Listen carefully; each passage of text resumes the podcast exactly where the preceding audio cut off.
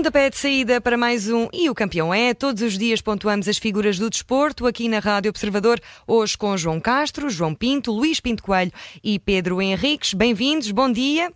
Olá. Bom dia. Bom dia. Bom dia. Bom dia. Bom Bom dia. dia. Bom ano, quase Bom aqui a fechar. E ontem foi uma barrigada de jogos, não foi? É verdade, ontem tivemos eh, Benfica e também Futebol Clube do Porto, tivemos a acompanhar os jogos, tivemos a acompanhar os jogos aqui com relato em direto. Ora, venceram ambas as equipas, Benfica vence por 3-0, já o Futebol Clube do Porto venceu por 1-0 o Desportivo de Chaves. João Pinto, começo por ti. Ontem 3-0, um Benfica que acelerou principalmente na segunda parte em termos de, de golos, mas uma exibição consistente também em termos defensivos, eh, bem o Benfica, Trubin também em destaque, eh, João Neves também novamente uma figura em destaque como tem sido habitual. O que é que te aguçou mais, eh, no fundo, o agrado no jogo de ontem? Ontem tem- também tivemos Artur Cabral a marcar, que foi uma estreia na Liga Portuguesa. É verdade, finalmente o homem marcou um golo. Ahm, Antes de 2024. O que é que eu gostei? Conseguimos. Exato, exato. No campeonato e em casa. Ah, portanto, a coisa, a coisa acabou melhor do que começou. Ah, acho, que o, acho que o Benfica jogou, jogou muito bem defensivamente, especialmente na primeira parte. Na segunda parte, entregou muito o jogo, depois nunca conseguiu sair com qualidade. E, e ali, entre o início da segunda parte e, e o segundo gol do Benfica, o Benfica passou mal, o Famalicão esteve por cima, teve inclusive ah, oportunidades suficientes para, para empatar. Uma bola no Ah, poste até. Uma bola no poste e, e, e umas boas intervenções do, do Trubin, algumas delas em fora de jogo, mas, mas boas jogadas do Famalicão. E eh, no- nos outros tempos do jogo, para além destes, o Benfica foi superior. Na primeira parte foi superior, quando ao- aos 30 minutos marcou, já vinha a justificar esse, esse golo.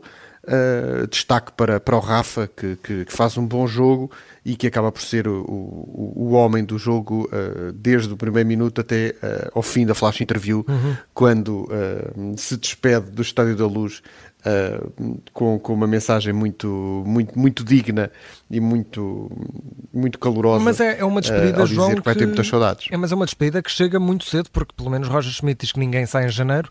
Ou seja, Rafa já está aqui a despedir-se com uns bons seis meses de, de antecedência. Esperavas uma despedida já tão cedo? Eu acho que ele é muito honesto, é muito transparente e, e a maneira como, como ele reage a quente diz tudo. Se ele vai sair já, se vai sair só ah, em junho, logo se verá. Ah, se, se eu, se eu analisar as coisas a frio, ah, parece-me que é uma despedida para, para, para já e, portanto, que, que, é- que há uma possibilidade dele sair em janeiro. Mas se não sair, ainda bem, e que saia só em junho e que saia. Ah, com, com, com o título de campeão e que saia feliz, mas, mas mesmo, não sei, mesmo que, que acabe por não sair campeão, já sai em grande, é um, é um dos melhores jogadores do Benfica eh, de sempre e definitivamente um dos, dos, dos top 10 dos últimos 20 anos. É um, é um grande jogador de futebol e, e, e fica, fica sempre aquele calor no coração, aquela, aquela lágrima, quando se ouve uma coisa daquelas, mas que é dita com, com, com tanta transparência, com tanta ternura.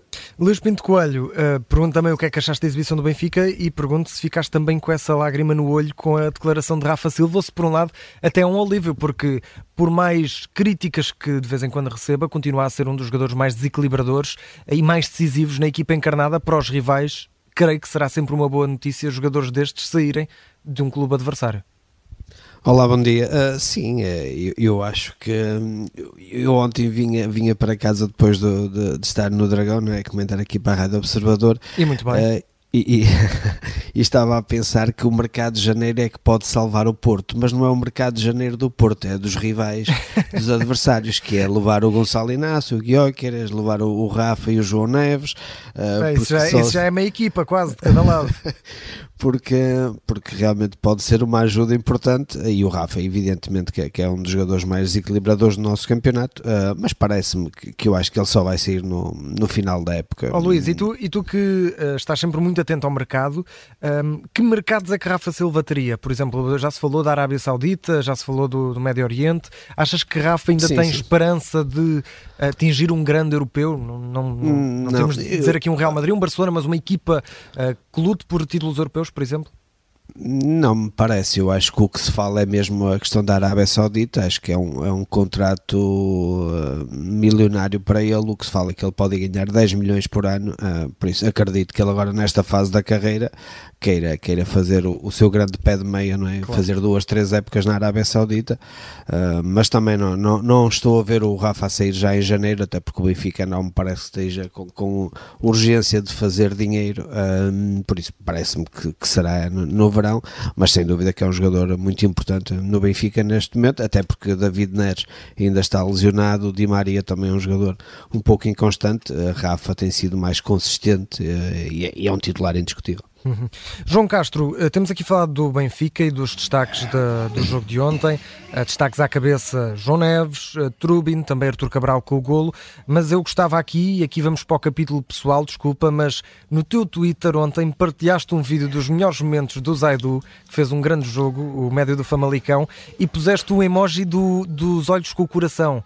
É uma paixão, este Zaidu? Era uma paixão que gostavas de ver assim mais pintada de verde e branco? Bom dia, André, um, e bom dia a todos. Estás sempre atento. É, é verdade, um, é, é, é, uma paixão. Acho que é um, que é um grande jogador que está ali no Famalicão. Acho que encaixava perfeitamente no Sporting.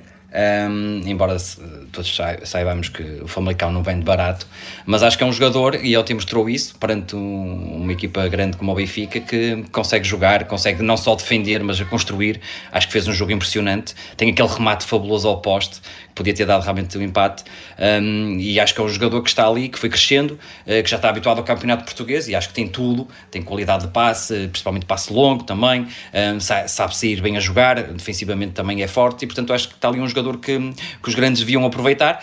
Um, o Sporting que anda atrás de um médio, se calhar anda a ver médios no estrangeiro e aqui podia ser um jogador bastante interessante, embora eu acho que se calhar o, o Ruben Amorim tenha outras ideias para o médio que, que lhe falta uhum. no naipe de todos os jogadores. Mas para mim está ali um grande jogador, portanto, se algum clube grande português o levasse, ficaria muito bem servido. E este Benfica assusta-te?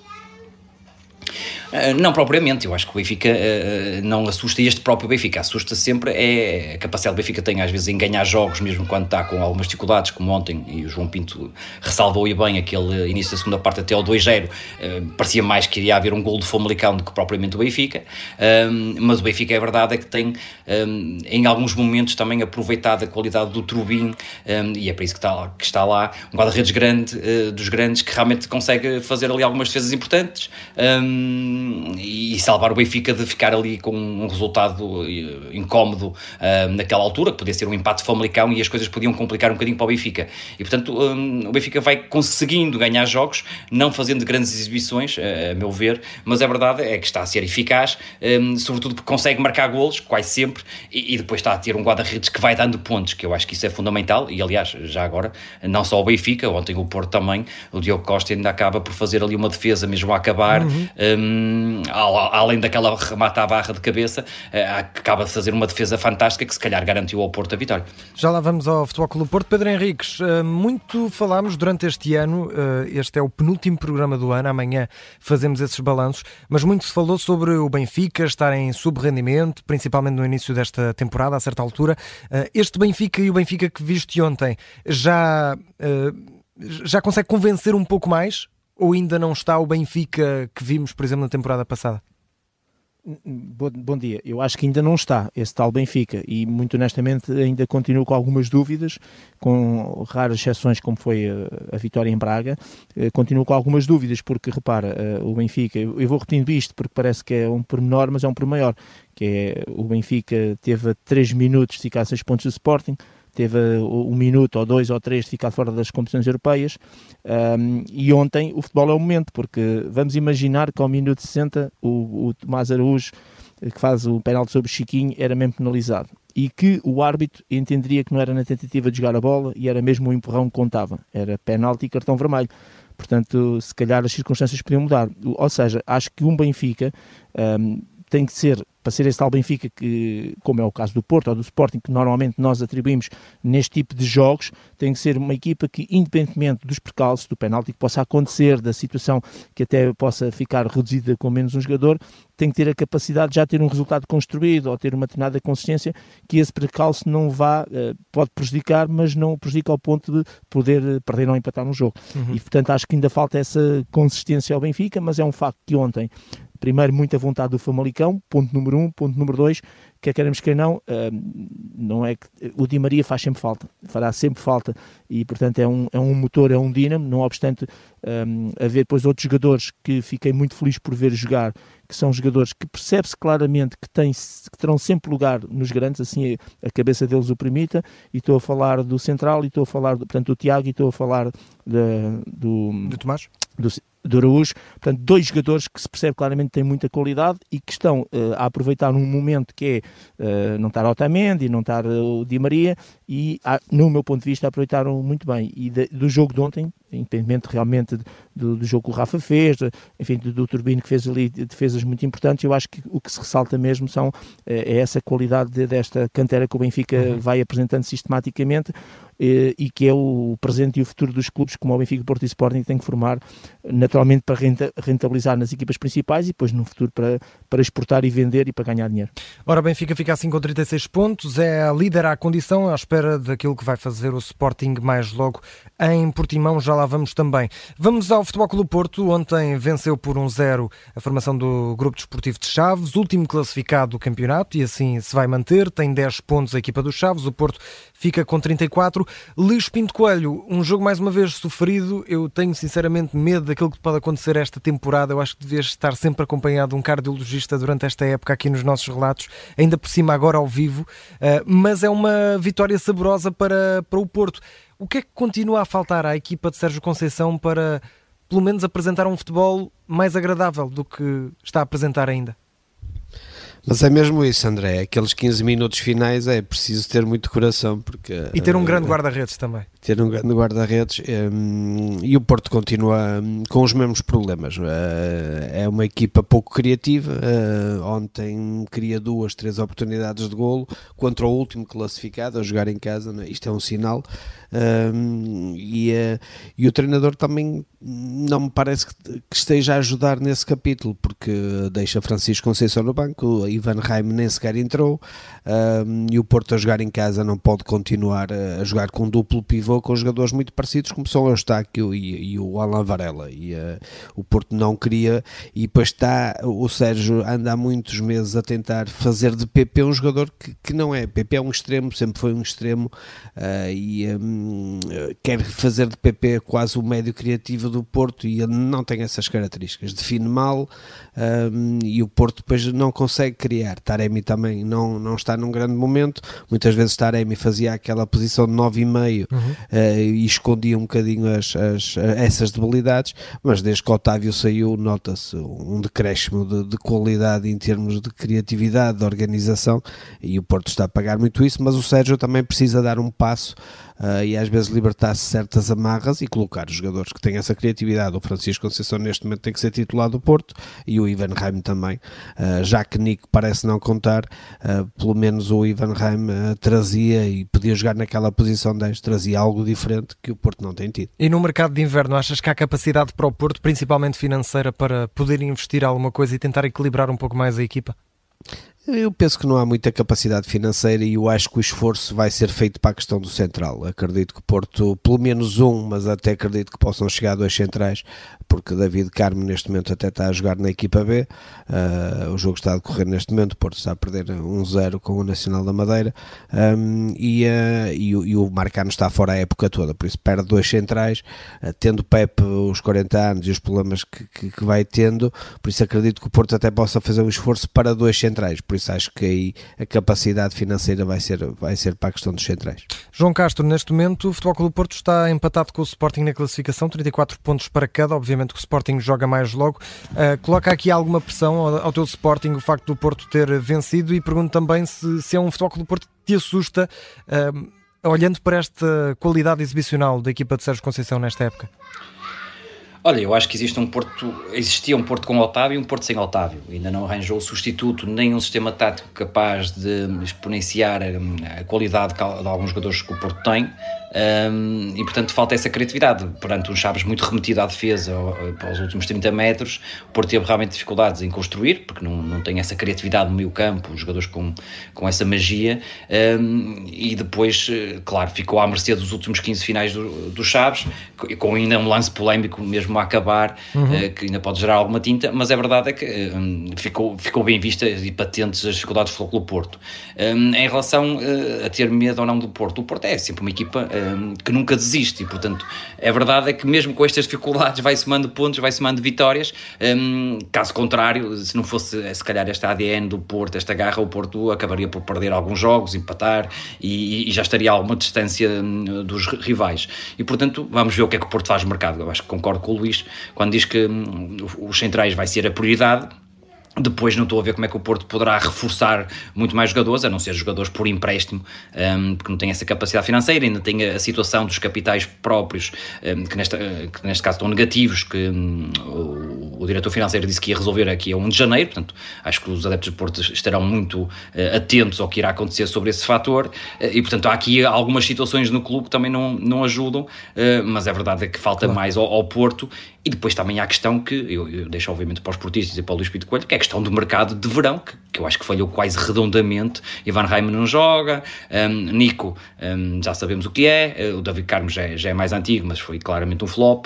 Um, temos aqui só a situação do, do Varela a funcionar, ou seja, o mercado do verão é isso, olha. Para Navarro, e, exatamente. E, e, então aproveito para passar a, a, palavra a ti, João Pinto, até para, para avançarmos. Uh, o Futebol Porto neste momento tem 22 golos marcados. O Braga tem 36, tem mais 14 golos. O Sporting tem 30, tem mais 8. O Benfica tem mais 6, uh, tem 28. Uh, consegues perceber o porquê do empréstimo de um jogador que até Antes de ir para o Porto, o Sporting queria, o Porto queria, não sei se o Benfica também na altura se conversou ou não, mas consegues perceber para uma equipa com tão pouco rendimento, um avançado não ter tido muitas oportunidades e ser agora emprestado para o Olympiacos? É um bocado aquela crise de abundância, não é? O Porto, o Porto tem estado um bocadinho como o Benfica. Também ainda não encontrou aquele 11 base onde, eh, em que consiga confiar e, e levar jogo após jogo. Uh, o Porto tem muitas soluções, tem cinco pontas de lança, Uh, acho normal que o, que o Navarro saia por empréstimo, não, até porque não tinha sido utilizado. Uh, aquilo que pode acontecer é, por exemplo, o Taremi também sair agora em janeiro uh, e o Porto de repente 5 passa a ter apenas 3.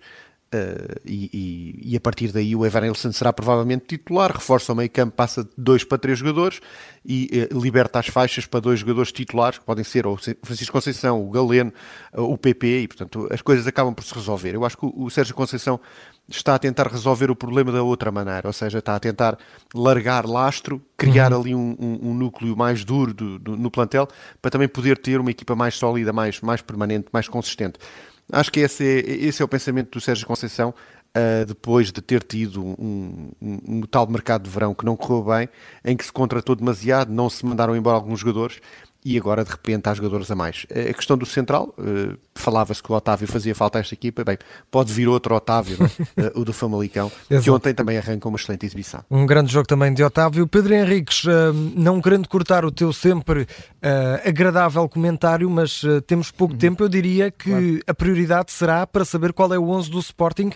sugeria claro, que fôssemos já para, para Portimão. Portimonense Sporting, Ruben Amorim tem aqui algumas dificuldades, pelo menos alguma, alguns jogadores jogadores que já sabe que estão disponíveis. castigados Exatamente. e jogadores à beira dos quatro amarelos. À cabeça e Ullman, por exemplo, que está fora. O que é que achas Exato. que o Ben Amorim vai fazer mais logo? Olha, com Gonçalo Inácio e Ullman castigados, com Fresned, uh, uh, Santos Justo, Coates e Rodrigo Ribeiro em lesão. E também, embora isto não seja condicionante para o Ruben Amorim, uh, os Gaio e Edwards com quatro amarelos, eu acho que o Sporting vai apresentar neste momento aquilo que parece também muito lógico, ou seja, ontem era fácil acertar na equipa do Benfica, acertámos, falhei no Porto por dois jogadores, mas aí a culpa foi do Sérgio Conceição, que não meteu os dois jogadores que eu queria pôr, que eram os melhores, o Ivanilson e naturalmente o Galeno, mas isto para dizer o quê? Para dizer que o Sporting vai jogar com Adam, o trio central, uh, Diomando, Mateus Reis e Quaresma, uh, Nuno Santos acho que vai ser titular hoje, uh, Geni à esquerda e Nuno Santos, uh, perdão, Geni à direita e Nuno Santos à esquerda, o dupla Morita e Bragança, está na altura do Bragança mesmo, consegui confi confirmar ali aquela zona central, ainda por cima com depois a saída do Morita para, para, para a taça da, da Ásia, uhum. e depois o, o, trio, que acho que é o mais lógico, pode ter Eduardo e, e Guioqueres à frente. Muito bem, vamos confirmar mais logo. João Castro, muito rapidamente, antes de irmos aos campeões, o que é que esperas para mais logo e se concordas com este 11 do Pedro? Um, acho difícil o Pedro acertar com, com o Nuno Santos e o Geni, os dois titulares, dois alas ofensivos, não é a praia do Ruben Amorim. Portanto, acho que o Pedro vai falhar aí. Um, e depende muito também se Entra o Bragança recupera ou não. Ricardo Gaio para a direita? Sim, Sim, acho que é Torres Gaio. Mas depende muito se o Bragança joga, porque ele está com gripe e, portanto, pode haver aqui uma descida do pote para o meio campo se o Bragança não tiver as melhores condições e aí acho que o esquema muda um bocadinho. Uh, por outro lado, face àquilo que o Ruben Amorim disse de, na conferência de imprensa, bolas paradas, que o Portimonense realmente é forte, e, apostaria se calhar que o Neto jogasse, porque é um jogador mais forte até em termos de, de altura e em termos de bolas paradas. Portanto, vamos ver, uh, mas acho que vai depender muito do Daniel Bragança, o Sporting até se o Bragança não jogar e, e, e portanto, ou se jogar, eu acho que até vamos uhum. apostar num 4 4-4-2, uh, se jogar vamos ao, ao, esquema normal. Portanto, vamos ver, mas vai ser um jogo muito difícil perante as adversidades todas que o Pedro mencionou, os castigados e os lesionados, perante um adversário que, que vai ser sempre complicado e que defende muito, não pressiona muito alto e fecha-se muito no seu meio campo para sair em transições e aproveitar bolas paradas. Portanto, espero um jogo muito difícil logo à noite e, portanto, toda a gente aqui a ouvir a Rádio Observador logo. Tem de ser. Ora, Portimonense Sporting, 8 e meia, relato do Diogo Varela, comentários do Augusto Inácio, aqui dos nossos João Castro e também do Pedro Henriques. Muito rapidamente, meus caros, até porque amanhã vamos ter um programa especial, alargado, vamos ter uh, praticamente uma hora de O Campeão é, mas vamos aos vossos campeões de hoje. Começo por ti, João Pinto, quem é o teu campeão e que nota é que dás? 20 ao Rafa. Já uhum. começa a ter saudades dele. um abraço para o Rafa, 300 jogos e com uma despedida à vista. Vamos ver quando será a despedida de Rafael Alexandre Fernandes Ferreira da Silva. Luís Pinto Coelho, quem é o teu campeão e que nota é que dás? Vou dar um, um 18 ao Zé Pedro, uh, porque um, tenho gostado bastante das exibições do Zé Pedro e, e, é importante os jogadores que estavam na equipa B perceberem-se, responderem quando são chamados, uh, ficam solidificados na equipa principal e terão as suas oportunidades. Por isso, um 18 para ele, que neste momento, na minha opinião, é o melhor central do Porto. E a prova também do que nunca, uh, nunca é tarde para cumprir sonhos, com 26 anos é agora o Sem central dúvida. titular do Futebol Clube do Porto. Pedro Henriques, que é o teu campeão e que nota? Nota negativa, nota 8 para os vídeo-árbitros, quer do jogo do Benfica, quer do Futebol Clube do Porto. Faltou VAR quando mais era preciso e ainda por cima uh, foi mais notório no, nesta, no pós-entrevista do Presidente do Conselho de Arbitragem, Fontelas Gomes, que deu recentemente, ou seja, as palavras ditas pelo Presidente não casaram nada com as prestações ontem do VAR. Faltou o mesmo VAR ontem. Faltou o VAR, ficou o puxão de orelhas. Ora vamos ao João Castro. João, que nota é que dás e que é o teu campeão? Olha, nota negativa para o presidente do Boa Vista, para o Vitor Murta, por aquelas declarações hum. um, infelizes sobre os salários em atrás do Boa Vista. Infelizes um, é pouco. E, sim, estou a ser um bocado simpático e, e também aqui uh, deixar um bocadinho o, o, presidente da Liga e da Federação uh, também mal vistos, porque hum, na principal competição portuguesa haver clubes com estas situações e depois, para mais com estas declarações, um, é funcionários de Boa Vista que sustentaram o clube quando o clube mais precisou e desceu, que trabalharam gratuitamente durante muito tempo após o horário laboral para que o clube não, não caísse nas profundezas do futebol português e agora ouvir estas declarações do Presidente. Portanto, nota negativa para ele. Já falámos aqui dos trabalhadores da Global Media, dos nossos colegas da TSF. Fica também esse abraço solidário para o Boa Vista, com ordenados também em atraso, mas que muito têm feito esta época no, dentro das quatro linhas. Meus caros, João Castro, João Pinto, Luís Pinto Coelho e Pedro Henriques, o campeão é está de volta amanhã. Um forte abraço e amanhã terminamos o ano com o campeão é. Um abraço.